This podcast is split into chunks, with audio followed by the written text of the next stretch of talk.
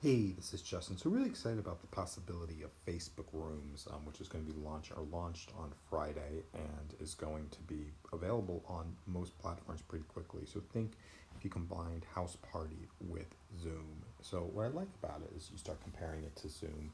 Uh, it's instantaneous. There's pop up. You can pop in. You can pop out.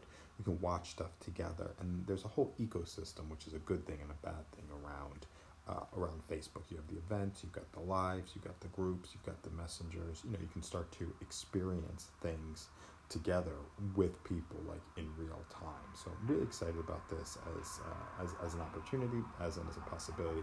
I'm put in the link to this post. I've set up a Facebook Rooms Facebook group for people who want to connect and uh, um, yeah, we'll just learn new ways to be able to. Uh, um, connect with people and um, experience stuff together with people. So, really excited about it. Have an amazing day.